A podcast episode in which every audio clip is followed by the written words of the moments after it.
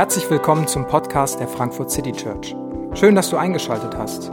Wir wünschen dir viele inspirierende Momente beim Hören der Predigt.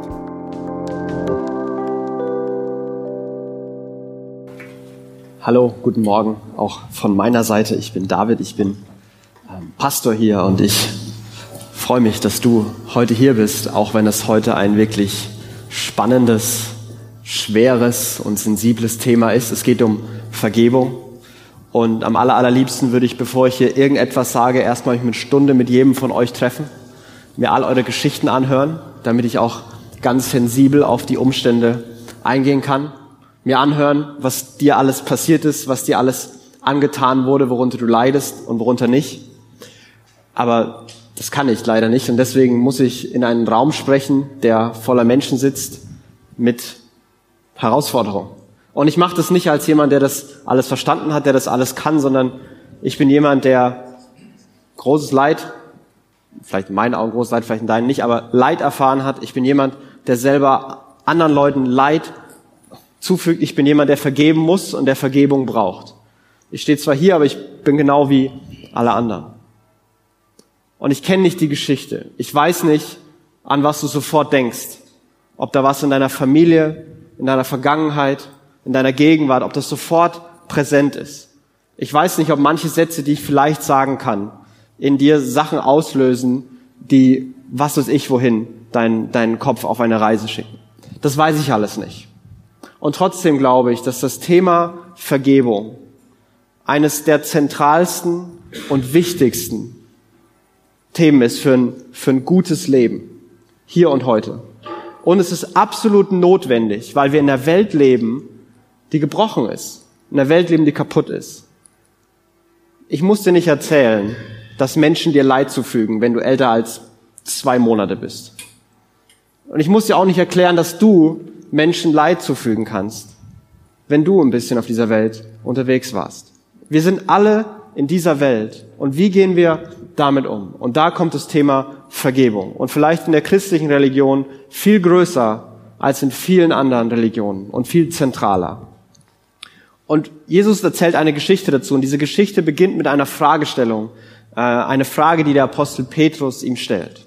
Kurz davor ging es darum, wie oft, äh, wie man untereinander als Christen miteinander umgehen soll, dass man mit Leuten reden soll, dann vergeben soll und dann noch jemand anders dazu nehmen soll und so weiter. Also es ging um das Thema Vergebung und Petrus fragt sich irgendwann, also das, was Jesus hier erzählt hat mit Vergebung, wo hat es denn vielleicht auch mal eine Grenze? Und er stellt ihm die Frage, ähm, Herr, wie oft muss ich meinem Bruder vergeben, wenn er immer wieder gegen mich sündigt? Wie oft muss ich die Entschuldigung annehmen? Wie oft muss ich vergeben? Und er sagt siebenmal. Jüdische Rabbis damals haben dreimal gesagt. Petrus wusste, dass Jesus das mit Gnade ein bisschen wichtiger ist. Deswegen hat er schon mal die sieben gemacht, ähm, schon mal großzügig.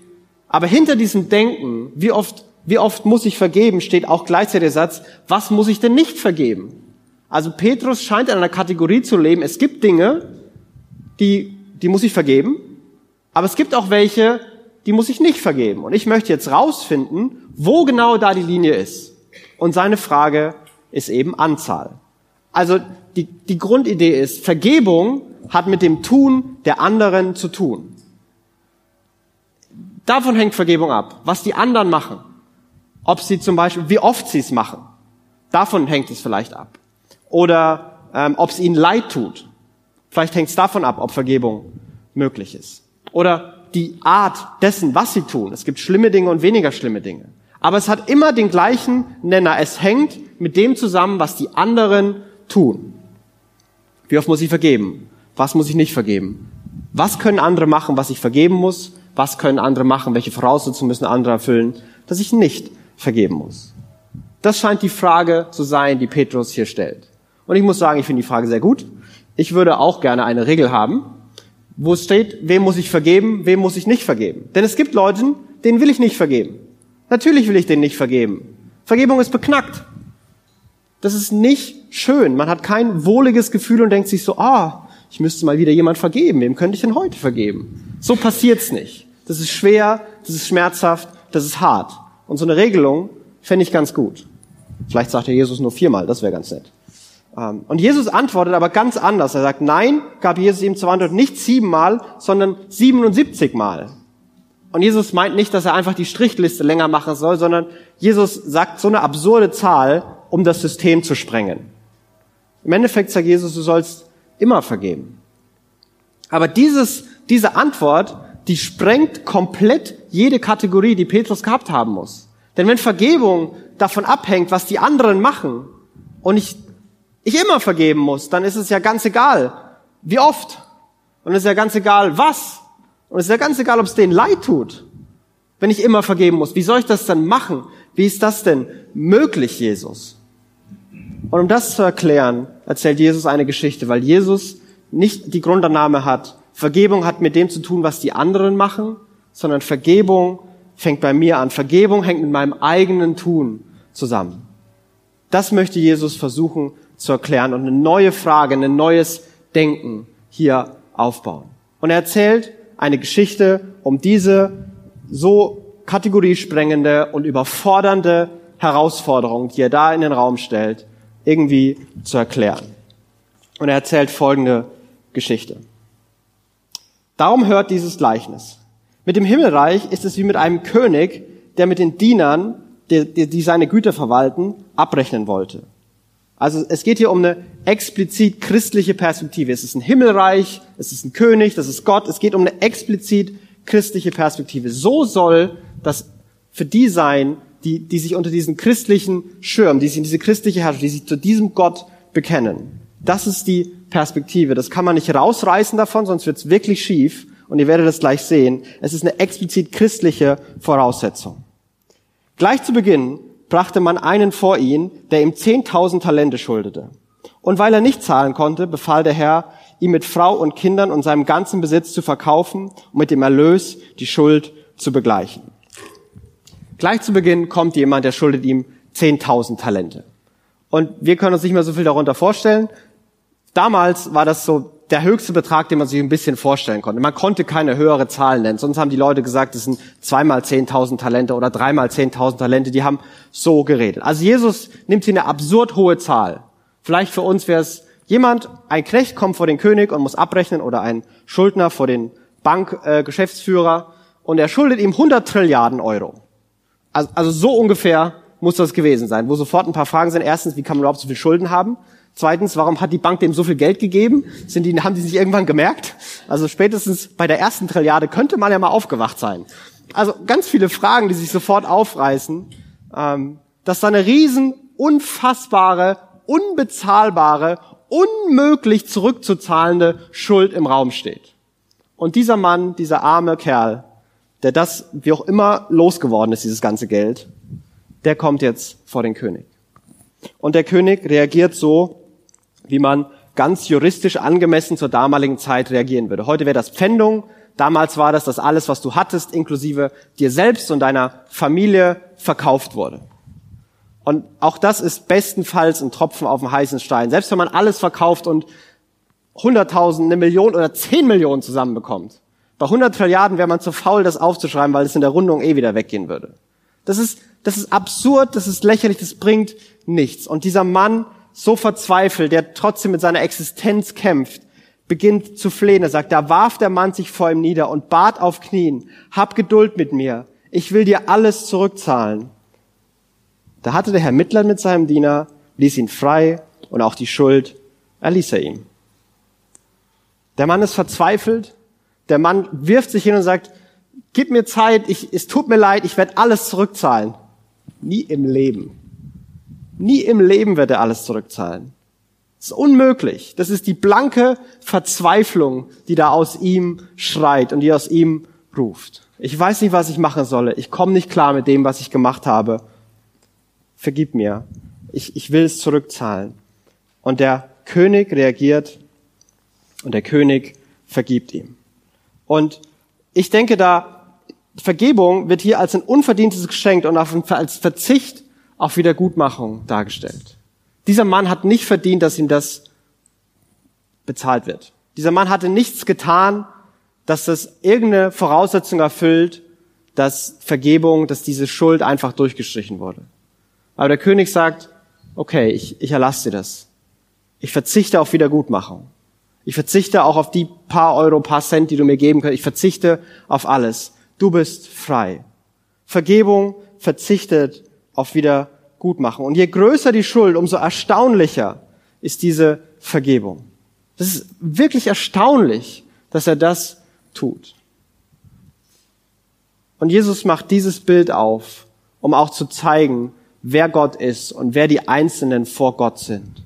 Ein Mensch steht vor Gott und Mensch hat vor Gott eine unfassbare, unglaubliche Schuld. Und ich glaube, manchmal sind wir mit der Idee wirklich herausgefordert. Weil so die Sachen, wo man denkt, okay, die sind Sünde, die gefallen Gott nicht, äh, wie man mit Geld umgeht, mit Sex umgeht, äh, verleumden, schlecht reden, betrügen, all sowas. Die Hälfte davon ist in unserem Land nicht strafbar und die andere Hälfte ist so Geldstrafen, Bewährungsstrafe und Gott ist Hölle.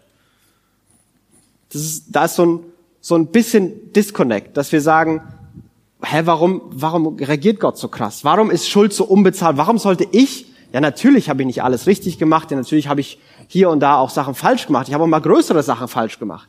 Aber warum habe ich denn so eine unendlich unbezahlbare Schuld, die, die nie wieder gut zu machen ist?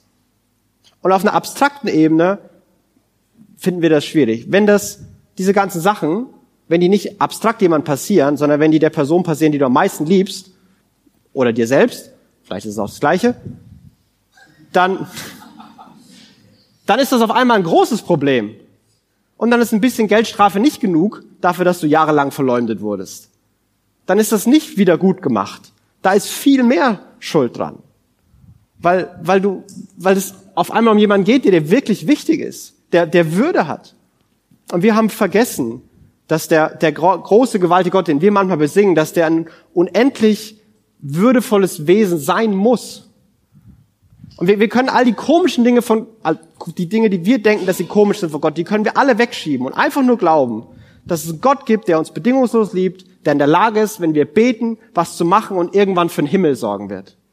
Wenn wir nur an den Gott glauben, dann muss das immer noch ein gewaltig großes Wesen sein, der diese kaputte und gebrochene Welt in den Himmel verwandeln kann. Und dann muss es ein gewaltig großes Wesen sein, das die verrückten Dinge, die ich manchmal bete, wirklich umsetzen kann. Wenn wir das wirklich glauben, und dann müssen wir noch gar nicht über Gerechtigkeit und Allmacht und Zorn und all sowas reden. Selbst dann muss dieser Gott eine unfassbare, höhere Würde und einen höheren Wert haben. Und warum das so wichtig ist, weil Schuld ist größer, umso mehr die Würde der Person ist. Die würdelosesten Kreaturen, die wir glauben in unserer Gesellschaft, sind Schnaken oder Stechmücken. Finde ich. Vielleicht gibt's hier ein paar Fans. Äh, ich finde die Dinger absolut unnötig und äh, hätten, haben für mich überhaupt gar kein Recht auf Dasein und Existenz. Und deswegen, sobald ich eine sehe, erschlage ich die. Und ich habe noch niemanden erlebt, der deswegen sagt, ah, wie kannst du nur, die arme Stechmücke, die hat doch auch ein Recht auf Leben. Sondern ich habe immer nur eher positive Rückmeldungen bekommen. Wenn ich das, wenn ich das Ganze mit dem Hund mache, sieht schon ganz anders aus. Und natürlich ist es bei einem Menschen noch mal viel, viel schlimmer. Und es hat damit zu tun, weil zwischen Stechmücke und Mensch ein unendlicher Unterschied in Würde ist. Und vielleicht ist das noch zu klein, um den Unterschied zwischen Mensch und Gott darzustellen. Und deswegen redet die Bibel wieder und wieder davor, dass wir vor einem Gott eine Schuld haben, die unbezahlbar ist, wo nichts zu machen ist und nichts wieder gut zu machen ist. Es ist unmöglich. Was willst du, was willst du geben? Was willst du machen? Wir merken die Begrenzung ja jetzt schon, dass manches Leid ist nicht wieder gut zu machen. Das ist passiert, das tut weh, der Bruch ist da und man kann das ganze Leben arbeiten und es wird nicht wieder gut. Wir können es nicht wieder gut machen. Und je größer die Schuld, umso erstaunlicher die Vergebung. Und ich, ich sage das alles nicht, weil ich möchte, dass wir uns besonders schlecht fühlen dass wir als Christen besonders schuldig, besonders gebeugt, besonders schwer durch diese Welt laufen. Sondern ich sage das, dass unser Staunen mal endlich angemessen wird zu dem, wie viel die Vergebung wirklich ist. Dass wir atmen, leben und beten dürfen, dass Gott uns liebt und singen dürfen und ihm begegnen dürfen, ist unglaublich. Das ist unglaublich. Und das ist wichtig für den Fortlauf der Geschichte. Das ist einfach wichtig, weil dieser Mann bleibt in dieser Geschichte der Mann, dem die Schuld vergeben wurde. Sonst macht der Rest keinen Sinn. Aber bevor wir hier weitergehen, möchte ich eine kurze Pause machen und über Vergebung reden und was Vergebung auch nicht ist. Weil ich glaube, dass gerade beim Thema Vergebung wirklich komische Ideen, besonders in christlichen Kreisen, rumfliegen. Was Vergebung ist und was es nicht ist. Vergebung bedeutet auf Wiedergutmachung zu verzichten. Vergebung bedeutet nicht, Schuld zu ignorieren, klein zu reden oder gar zu rechtfertigen. Schuld bedeutet nicht, der, also Vergebung bedeutet nicht, ja, das ist ja nicht so schlimm oder kann man ja nicht so ernst nehmen oder hatte eine schwere Kindheit, ist halt manchmal so. Das ist nicht Vergebung. Vergebung benennt die Schuld klar. Das war falsch, das hat wehgetan, das war Sünde. Das ist schlimm, das ist böse. Vergebung benennt das beim Namen und tut nicht so, als, als wäre es nichts. Was ist Vergebung nicht? Vergebung ist nicht schweigend alles weiter ertragen. Vergebung bedeutet nicht zu sagen, jemand schade dir und du denkst im Kopf, Gott, ich vergebe ihm und nichts weiter passiert. Vergebung bedeutet nicht schweigend alles weiter zu ertragen. Echte Vergebung konfrontiert. Der Mann muss vor dem König erscheinen und sich dafür rechtfertigen, warum und wieso das passiert ist. Man muss nicht stillschweigend alles ertragen im Namen von Vergebung. Echte Vergebung konfrontiert und sagt, das tut mir weh. Das ist Sünde. Das verletzt mich. Hör auf damit. Und genauso ist, bedeutet echte Vergebung nicht, dass man sofort wieder vertraut. Und das gilt besonders dann, wenn keine Reue beim anderen da ist. Oder nur so eine halbe Rolle, Reue beim anderen da ist. Vergebung kann zugesprochen werden. Das kann teilweise in einem Moment passieren. Aber Vertrauen baut man über einen ganz langen Zeitraum aus. Dem Mann kann die Schuld erlassen werden. Aber ich will die Bank sehen, die ihm nochmal Geld gibt. Und das, die würden nicht falsch handeln. Natürlich gebe ich dem kein Geld mehr. Natürlich vertraue ich dem nicht mehr nach allem, was los war. Das heißt nicht, dass Vertrauen nicht wieder wachsen kann. Aber du musst nicht dich dafür selber knechten und selber zwingen zu vertrauen, obwohl es keine Grundlage mehr gibt, zu vertrauen. Das ist Vergebung nicht. Vergebung ist auch nicht, Rache zu üben, den anderen zappeln zu lassen. Er soll sich nur lang genug schlecht fühlen. Und dann vergebe ich dir. Nee, dann glaubst du, er wurde genug bestraft. Das ist kein Verzicht auf Wiedergutmachung. Vergebung ist der unverdiente Verzicht auf Wiedergutmachung. Zu sagen, du musst mir nichts zurückgeben. Und Vergebung bleibt teuer. In dieser Geschichte, dieser Mann bekommt diese riese Schuld erlassen. Vergebung bleibt teuer, denn irgendjemand muss für das Geld aufkommen. Bei irgendjemand taucht es auf dem Konto nicht mehr auf. Und der König nimmt eben seinen Schuldschein auf seinem Konto und streicht den durch und tut so, als hätte er nie Geld verliehen. Das ist wirklich teuer.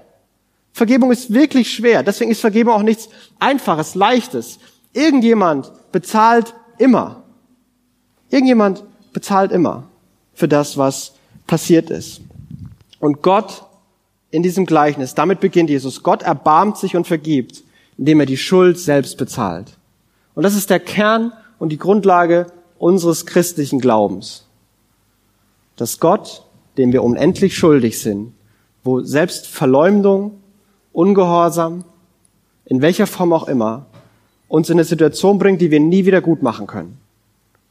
Dass dieser Gott mitten reinkommt in die Welt, die Schuld auf sich nimmt, selbst bezahlt, am Kreuz bezahlt, mit seinem eigenen Leben, weil nur ein göttliches Wesen, göttliche Würde wieder herstellen und genug tun kann. Und er selbst bezahlt, nimmt es selbst auf sich. Und da beginnt es.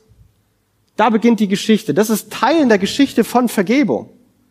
Er beginnt das zu erzählen. Und das ist wirklich wichtig. Und eine Frage, die, die ich dir stellen möchte, die ich unstimme, hast du die Erfahrung der unvorstellbaren Vergebung und der Gnade Gottes? Wenn, wenn wir da nicht eine Erfahrung machen, dass Gott mir vergibt, dass Gott das Unmögliche möglich macht und mich befreit, dann brauchen wir die Geschichte nicht wirklich weiterlesen. Denn das ist das ist die Voraussetzung. Da beginnt Vergebung. Vergebung beginnt damit, dass wir selbst erfahren, wie unfassbar Gottes Vergebung ist. Die Geschichte mit diesem, diesem Mann, diesem Knecht, der nicht zurückbezahlt, beginnt damit, dass ihm was Unglaubliches passiert ist. Dass der König ihm vergeben hat. Und dann geht die Geschichte weiter. Doch kaum war der Mann zur Tür hinaus, da traf er einen anderen Diener, der ihm hundert Denare schuldete. Er packte ihn an der Kehle, würgte ihn und sagte, bezahle, was du mir schuldig bist. Da warf der Mann sich vor ihm nieder und flehte ihn an, hab Geduld mit mir, ich will es dir zurückzahlen. Die Geschichte geht weiter, er kommt raus, er ist jetzt der Mann, dem diese riesige Schuld erlassen wurde und er betrifft jemanden, der ihm 100 Denare schuldet. Das ist 20.000 Euro. Ist schon viel Geld. Da sagt man nicht einfach so, hier, lass mal gut sein. Ist schon viel Geld. Aber es ist nicht irgendein Mann. Es ist der Mann, dem gerade die 100 Trilliarden erlassen wurden. Es ist der Mann, der eine unfassbare Erfahrung gemacht hatte. Dieser Mann wird mit dieser Situation konfrontiert und er, der, der Diener stellt die gleiche Bitte, hab Geduld mit mir, ich will es zurückzahlen. Und diesmal sogar ein bisschen realistisch. Er aber wollte nicht darauf eingehen, sondern ließ ihn auf der Stelle ins Gefängnis werfen, wo er so lange bleiben sollte, bis er ihm die Schuld zurückgezahlt hätte. Als die anderen Diener sahen, waren sie entsetzt. Sie gingen zu ihrem Herrn und berichteten ihm alles. Er besteht darauf, dass der Mann ins Gefängnis, Gefängnis geworfen wird. Auch das ist ein juristisch angemessenes Verhalten. Die Idee war, wir stellen den ins Gefängnis, bis bezahlt ist, dass wir den Angehörigen ein bisschen Anreiz geben, dass sie die Schuld bezahlen. Und wenn die Angehörigen die Schuld abgetragen haben, durfte derjenige wieder raus. Das war ein juristisch einwandfreies Verfahren, wie, wie Pfändung. Und wenn jemand dir 20.000 Euro schuldet und du darauf bestehst, dass das gepfändet wird, dann handelst du völlig korrekt und es gibt keinen Aufschrei und keine Klage. Aber wenn alle wissen, dass du der bist, dem 100 Trilliarden erlassen wurden, und du bist nicht bereit, 20.000 Euro loszulassen, dann gibt es einen Riesenaufschrei. Dann gibt es einen riesen, riesen Aufschrei. Gnade und Vergebung verändern den Empfänger grundlegend. Nicht nur selbst, sondern auch in der Erwartung des Anders. Und warum muss die Erfahrung der Gnade des Königs hier alles verändern? Wir alle reagieren so. Das ist unfair. Wie kann der nur so doof sein? Warum muss das alles verändern? Weil die Erfahrung der Gnade zu einem neuen Verhalten verpflichtet und die Erfahrung der Gnade macht Selbstzentriertheit zu einer besonders schweren Schuld. Wenn du dir einen Kuchen kaufst und den Kuchen ganz alleine isst, ist das okay. Wenn du einen Kuchen geschenkt bekommst und ihn trotzdem ganz alleine isst und alle anderen zugucken, ist das überhaupt gar nicht okay. Und das ist ein albernes Beispiel für das, was wir hier in der Geschichte schon illustriert haben. Wenn der Mann ohne Schulden gewesen wäre und darauf besteht, dass er sein Geld zurückbekommt, ist das völlig in Ordnung. Aber weil er eine unfassbare Erfahrung der Gnade gemacht hat, ist es nicht mehr in Ordnung. Und da hört Selbstzentriertheit, wird auf einmal böse. Da ließ sein Herr ihn kommen und sagte zu ihm, du böser Mensch, deine ganze Schuld habe ich dir erlassen, weil du mich angefleht hast. Hättest du dann jenem anderen Diener nicht auch Erbarmen haben müssen, so wie ich mit dir Erbarmen hatte. Und voller Zorn übergab ihn der Herr den Folterknechten, bis er ihm alles zurückgezahlt hätte, was er ihm schuldig war. Der König reagiert genauso zornig und entsetzt wie die anderen, die es gesehen haben. Der Vorwurf ist, du hassest kein Erbarmen. Ja, du hast richtig gehandelt. Ja, du hast dich an die Regeln gehalten. Ja, du hast auf juristischer Ebene nichts falsch gemacht. Aber du hattest kein Erbarmen. Du hattest kein Erbarmen, obwohl du von mir so viel Erbarmen bekommen hast. Du hast so viel Erbarmen bekommen von mir, dass es locker gereicht hätte, das ein bisschen was davon dem anderen weiterzugeben. Du wärst in der Lage gewesen, das zu vergeben. Du hattest genug Erbarmen von mir erfahren. Du hast Erbarmen von mir bekommen, du hättest es weitergeben können. Und was ich wirklich schockierend finde, am Anfang wurde nur sein Haus und seine Familie verkauft als juristische Konsequenz. Jetzt geht man nicht ins Zivilrecht, sondern ins Strafrecht. Die Konsequenz von verweigerter Vergebung sind größer. Er wird auf einmal mit Folterknechten ins Gefängnis gesteckt. Ich denke so, was? Sag mal, packt jetzt Jesus die Keule aus und droht mir, wenn ich nicht vergebe, dann, dann nimmt er alles zurück, dann macht er alles rückgängig, dann nimmt er alles weg. Jesus schiebt noch einen Satz hinterher, der finde ich es aber nicht wirklich besser macht und sagt, so wird auch mein Vater im Himmel jedem von euch behandeln, der seinem Bruder nicht von Herzen vergibt. Nicht nur der auf Wiedergutmachung einfach so verzichtet, obwohl er innerlich weiter wütend bleiben darf. Nein, der von Herzen vergibt. Jesus ist vielleicht bei keinem anderen Thema so knallhart wie beim Thema Vergebung. Er ist, er ist wirklich herausfordernd. Und der liebe Jesus, der vergibt, ist auf einmal, finde ich, nicht mehr so lieb. Das ist wirklich hart. Und ich glaube, Gott besteht mit Nachdruck auf Vergebung, weil kein Mensch sich jeder nachfühlen würde. Vergebung ist zentral. Vergebung haben wir erfahren in großer Masse von Gott. Und trotzdem ist da was in uns, das weiterhin nicht vergeben will. Das wird sich nie gut anfühlen. Und deswegen besteht Gott mit Nachdruck darauf. Und ich glaube, dass in deinem Kopf viele Abers sind. Ich glaube, dass du viele Rückfragen hast und manches vielleicht erschreckend findest. Und trotzdem besteht Jesus ganz schön hart darauf. Und ich weiß, dass es in meinem Leben auch mal hart war. Und ich will dir einen Teil von meiner Geschichte erzählen, wo genau das für mich ein großer Kampf war. Zwischen den, in meiner, in der Schulzeit, in der Ende fünfte, sagen wir sechste Klasse bis so sieben, acht, also so elf bis fünfzehn, sowas, wurde ich relativ viel gemobbt. Also viel gemobbt. Und es gab Tage oder Wochen, da habe ich jeden Tag geweint. Und mein Selbstwert war kaputt und es war alles, alles einfach schrecklich und schlimm und Menschen haben wirklich böse Sachen mit mir gemacht.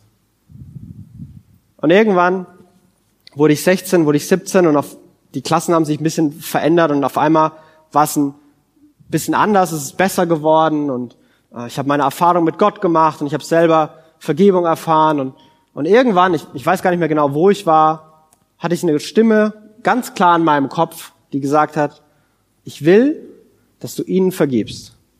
Und dann kamen die ganzen Namen von den Leuten, die mich vier Jahre jeden Tag zum Weinen gebracht haben. Und meine Reaktion war, auf keinen Fall. Nie im Leben vergebe ich denen. Jesus, weißt du nicht, wie weh das getan hat? Hast du keine Ahnung, was die mir angetan haben? Die erzählen sich heute noch die Geschichten darüber, was sie alles mit dem David gemacht haben und dass sie es auf jeden Fall wieder machen würden und schade um der guten alten Zeiten willen. Denen tut's kein bisschen leid. Das sind immer noch die gleichen bösen Menschen. Das tut immer noch weh und ich bin wütend und ich finde es eigentlich unfair, dass denen nichts passiert. Ich vergeben, hast du sie noch alle? So habe ich reagiert. Und diese Stimme und dieser Satz, der war einfach konstant da, der hat nicht mit sich reden lassen, der hat immer und wieder gesagt, ich will, dass du ihnen vergibst. Keine Begründung, keine Erklärung, ich will, dass du ihnen vergibst. Und irgendwann habe ich wirklich widerwillig gesagt, okay Gott, lange Pause und dann ich, ich lass das los, ich gebe das in deine Hand. Und ich glaube, dass du für Gerechtigkeit sorgen wirst. Ich verzichte auf meinen Anspruch. Wenn du willst, dass sie wenn du ihnen vergeben willst und ihnen gnädig sein willst, dann sei ihnen das. Wenn du dafür sorgst, dass sie ihre gerechte Strafe bekommen, dann mach das. Am Anfang habe ich den zweiten Teil sehr viel lauter gebetet als den anderen. Kann sein, dass das Wort Hölle gefallen ist. Ähm, aber ich habe das über Wochen und Monate habe ich das Ding gebetet. Über Wochen und Monate habe ich das gesagt. Und irgendwann habe ich gemerkt, wie sich die Betonung vom zweiten Teil des Satzes auf den ersten verschoben hat. Und nach vielen Jahren war es so, dass ich die auf Klassentreffen wieder gesehen hatte. Einer hat sich mal irgendwann bei mir entschuldigt. Kann auch sein, dass Alkohol eine Rolle gespielt hat, aber er hat sich entschuldigt. Und ich habe ihm sagen können, ich habe dir, ich hab dir schon lang vergeben. Ich habe immer noch manchmal Kontakt. Ich freue mich, den zu sehen. Ich, hab, ich finde den, ich bin wirklich gern da. Und es hat ganz viel bei mir verändert. Und trotzdem ist die Geschichte da nicht zu Ende, denn in der Zeit, als ich so stark gemobbt wurde und so viel Verletzung da war, habe ich in meiner Verletzung um mich geschlagen. Und wer es besonders abbekommen hat, war mein kleiner Bruder. Der hat in der Zeit besonders unter mir gelitten. Hat er wirklich sehr. Und ich musste mich entschuldigen. Noch heute ist es manchmal so, dass wenn ich unsicher bin, ich einen dummen und verletzenden Spruch zu viel sage und Leute, die Leute darunter leiden, die ich besonders lieb habe. Noch heute sind, sind Wunden da, dass ich bis heute glaube, dass wenn eine Gruppe von Menschen schon dasteht dass ich nicht dazugehen kann, weil mit Sicherheit wollen die nicht mit mir reden. Dass, dass die Leute mich nicht mögen. Das ist besser geworden, aber das ist immer noch da. Das bin immer noch ich.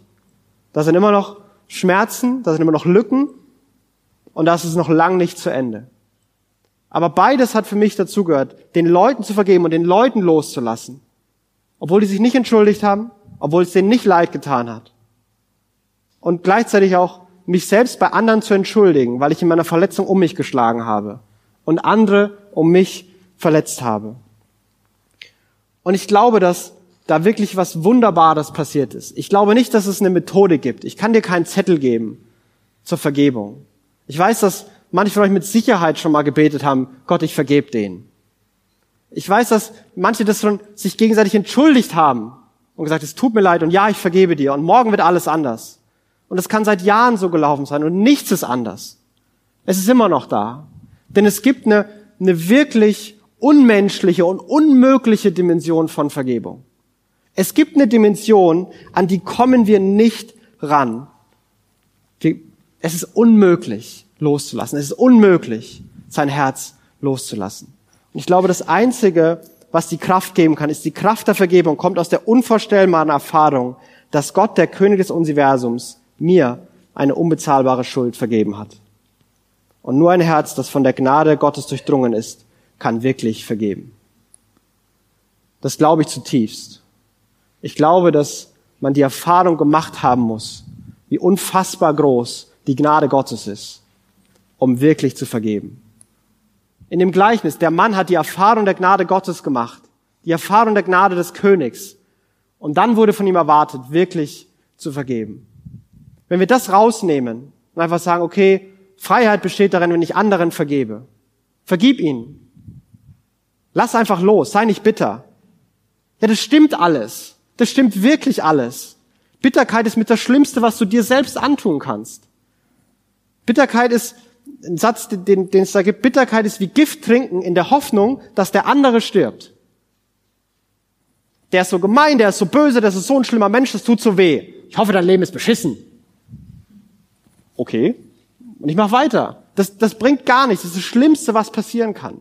Aber wir bleiben da, wenn nicht eine Kraft kommt, die uns da rauskickt, die uns da rausholen kann. All die Psychologie ist sicherlich richtig, aber die Kraft fehlt. Und die Kraft kommt daher, dass wir die Erfahrung der Gnade Gottes machen. Und Gott auf wundersame Weise in unseren Herzen wirkt und uns von Herzen befreit, uns von Herzen vergeben lässt. Und ich bin da immer noch mittendrin. Aber ich habe angefangen. Und ich glaube, wir müssen anfangen. Ich glaube, dass wir nicht da stehen bleiben können in Bitterkeit und in Wut und in Schmerz. Ich glaube, dass Vergebung möglich ist. Weil ich glaube, dass jeder von uns die Erfahrung der Gnade Gottes machen kann. Ich kann die nicht erzeugen, ich kann die nicht herpredigen, wir können die auch nicht mit Musik herspielen. Das ist ein ewiger Gott, der sich in die Realität und die Gegenwart hineinbeugt und uns begegnet in seiner Gnade. Und wir beten dafür, dass das passiert. Wir beten dafür, dass das wieder und wieder passiert. Hast du die Erfahrung der unvorstellbaren Vergebung und Gnade Gottes gemacht? Und wenn ja, dann habe ich zwei harte Fragen für dich. Wem, wem musst du vergeben?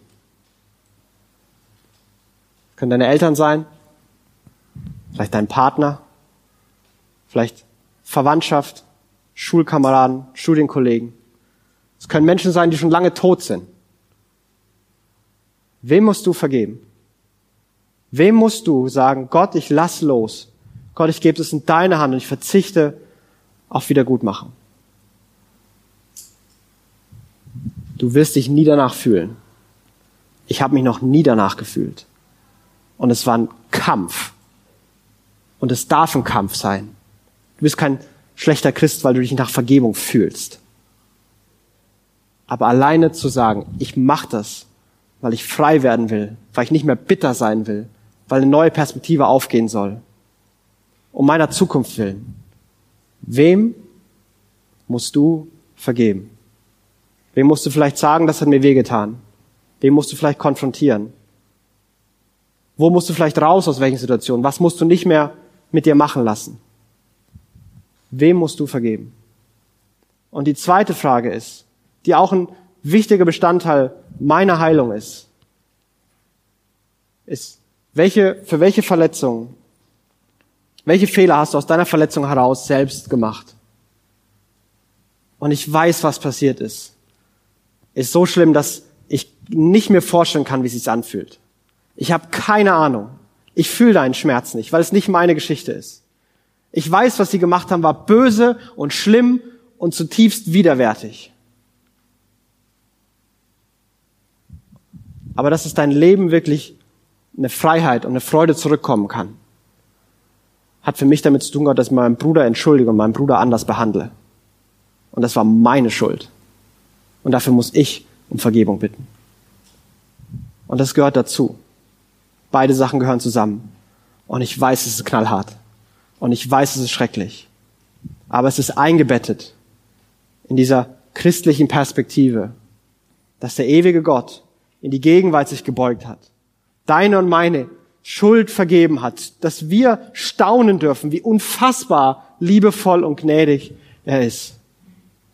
Und wir erfahren so viel Gnade. Und dann sagt dieser Gott, ich lade dich ein, um deiner Freiheit willen, um deiner Zukunft willen, um deines Herzens willens. Vergib. Vergib. Stell dich dem. Und dafür möchte ich jetzt auch beten. Himmlischer Vater, du siehst die, die Schwere, du siehst die Herausforderung. Gott, du fühlst den Schmerz, den wir gerade fühlen. Du fühlst die Trauer, die wir spüren. Du kennst den Zorn, der an uns hochkommt. Und Gott, du weißt, dass das Letzte ist, was wir wollen, ist vergeben. Das allerletzte. Wir wollen es dir geben, aber nur wenn wir wissen, dass du sie dafür bestrafst. Aber Gott, wir bitten dich, dass du uns deine Gnade neu erfahren lässt. Dass heute eine Begegnung mit deiner Gnade neu kommt. Zeig uns, wie unfassbar weit weg wir von dir sind und wie unglaublich es ist, dass wir trotzdem bei dir sein dürfen. Lass uns diese Gnade neu erfahren und lass uns aus dieser Gnade heraus anderen Gnade weitergeben. Jesus, ich bitte dich, dass du heute Herzen anstößt, dass sie sich auf den Weg machen, auf den Weg in die Freiheit, aus dem Weg raus aus Bitterkeiten, aus dem Weg rein in Vergebung. Gott, ich bitte dich, dass wir auch uns selbst in dem Ganzen nicht als Opfer sehen, sondern dass wir trotz vielen Dingen, die uns angetan wurden, wo wir wirklich Opfer waren, dass wir trotzdem Verantwortung übernehmen für all das, was wir vielleicht auch deswegen falsch gemacht haben. Gott, es tut weh, aber wir legen das vor dich, weil wir glauben, dass du es gut meinst, weil wir glauben, dass du uns liebst und weil wir Freiheit und Freude wieder erleben wollen, weil wir nicht mehr gefangen sein wollen in gestern, weil wir neuen Mut und neue Hoffnung erleben wollen. Und so bete ich, dass du den unmöglichen und unmenschlichen Teil der Vergebung in deiner Kraft und in deinem Geist hier und heute in unseren Herzen tust. Vater in Jesu Namen. Amen. Wir hoffen, die Predigt hat dich inspiriert. Wenn du uns kennenlernen möchtest, dann schau einfach mal auf unsere Homepage www.frankfurtcitychurch.de oder besuche uns in unseren Gottesdiensten. Bis dann!